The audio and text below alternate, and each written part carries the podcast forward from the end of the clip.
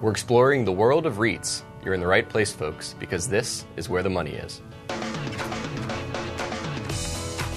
Welcome to the show, folks. I am David Hanson, joined today by Fool contributor and editor of the Intelligent REIT Investor Newsletter, Brad Thomas. Great. Great, great to be here, David. Thank you. Uh, so, yeah, I mentioned in the intro, exploring the world of REITs. This is something we talk about on the show occasionally. We usually focus on the big banks, though, the payments industry. Uh, but I'm really excited to get your thoughts on the REIT industry, uh, some couple companies that we can get on our radar. But I just wanted to kick it off. If someone out there, one of our viewers, one of our listeners, has no REITs in their portfolio, what's the case for them to have some REITs in their portfolio? Sure. Well, it's it's all about the income, David, and, and really it boils down to the dividend. Mm-hmm. Uh, as you know, REITs are forced by law, and let's let's let's emphasize forced to pay out 90% of taxable income in the form of dividends. Right. There aren't many asset sectors that have that type of fundamentals where they're forced to pay out. So obviously, what's attracted to uh, what's attractive about REITs today is dividend and, and, and fixed income. What about a, a younger investor? Maybe has a couple decades to retirement. They say, "Hey, I don't need the dividend income today." Is there still a place for that in their portfolio? Can, can, you still get growth with, with REITs as well? Absolutely. Well, we all know about the power of compounding. Mm-hmm. And so, what that means is you don't have to take the income, you can reinvest it, much like a free ATM machine. Right. So, certainly compounding is important, but also growth. What we're seeing today, especially for the younger generation, we went through the Great Recession. Everybody experienced it. So, we're seeing a recovery phase. So, now's a good time to get in while property values are starting to climb back up now. Right. Um, so, for someone who doesn't have it, maybe they're saying, okay, sounds good. I'd like the dividends. What's a, a REIT out there today that is easier to understand? Because some of them can have complex corporate structures, properties all over the place. What's kind of a good REIT uh, for a beginner? Sure. Well, I, I typically uh, advise people to look hard at the triple net uh, sector, triple net REIT sector. And triple net meaning that the landlord uh, does it, the, the tenant pays for the taxes and the insurance and the maintenance. Those are the three ends that we call triple net. Right. And so I like that sector a lot because it's, there's a lot of lot of there's not a lot of management involved in that particular asset sector, but also they've got very durable incomes. Some of those REITs, uh, three specifically, went through the Great Recession and never uh, decreased their dividend. In fact, all three of those increased the dividend. Yeah. Uh, those would be Realty Income, ticker symbol O, uh, National Retail Properties, three N's, NNN, and WP Carey, ticker symbol is uh, WPC. All three of those REITs not only survived the uh, Great Recession, they increased dividends during that period.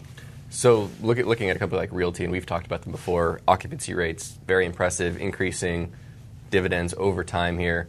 But when we saw interest rates move up last summer, the REIT sector, Realty Income included, took a hit. So, is that kind of just the, the game you play with REITs, even though the business can be doing quite well?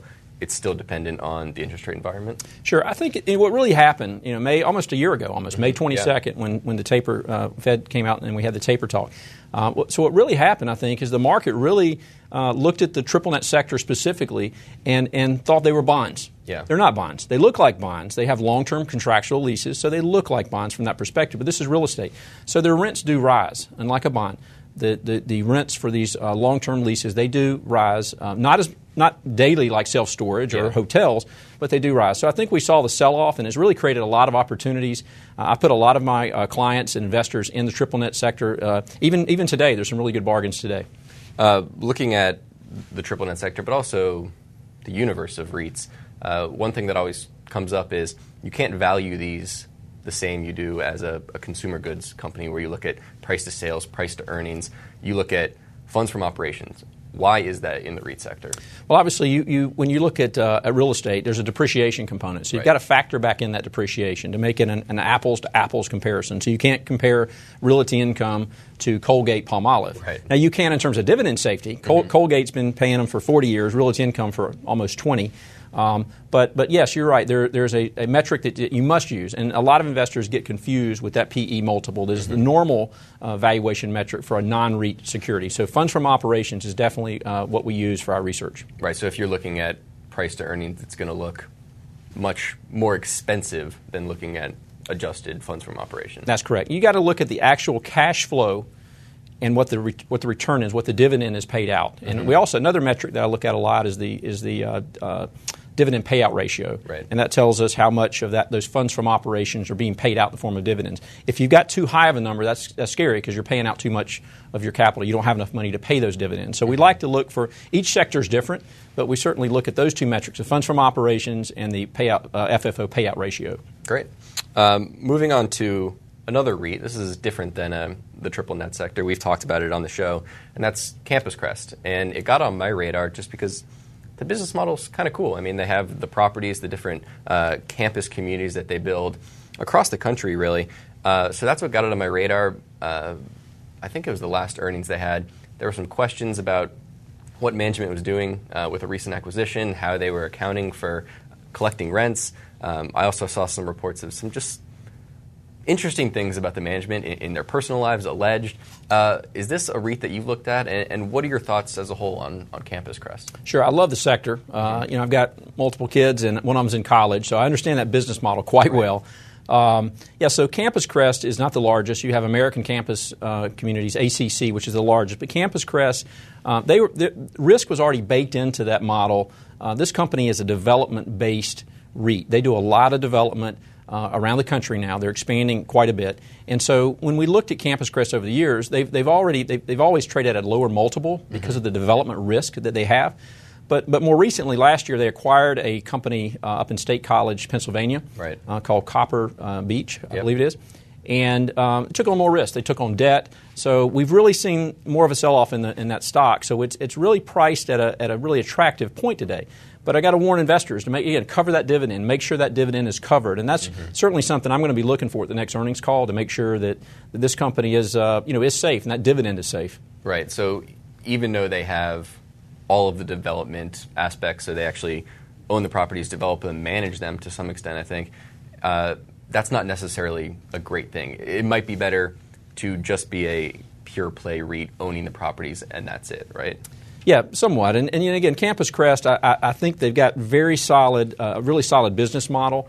Um, but when you look at a higher dividend like that, I don't know exactly what the dividend yield is today, but it is it is somewhat of a riskier proposition. So um, I would warn investors not to just chase the yield with that specific security, and look real hard at the at the revenue behind it and the debt, and make sure they can manage the debt because they have taken on a lot more debt of late. And, and looking at, at REIT yields, if it's a higher yield, is that can you basically say that the market's pricing it as a, a riskier company? Is that fair to say? Sure. Some call those sucker yields, Yeah. and certainly, um, you know, just because you're chasing yield, uh, I, I warn investors, especially in the mortgage REIT sector. Right. Um, there's a lot of leverage again baked into those that pricing.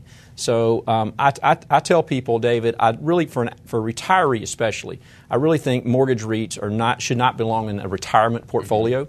Um, they're very volatile. So I look for those companies that, that have uh, long term earnings trends. Uh, they are able to move forward and increase their earnings over time, and that they're not as volatile. Um, Right. these, these are the blue chip companies, and we've mentioned some of these today. Realty income would certainly fit into that category. Right. So I I wanted to touch on the mortgage REIT space because we talk about that extensively.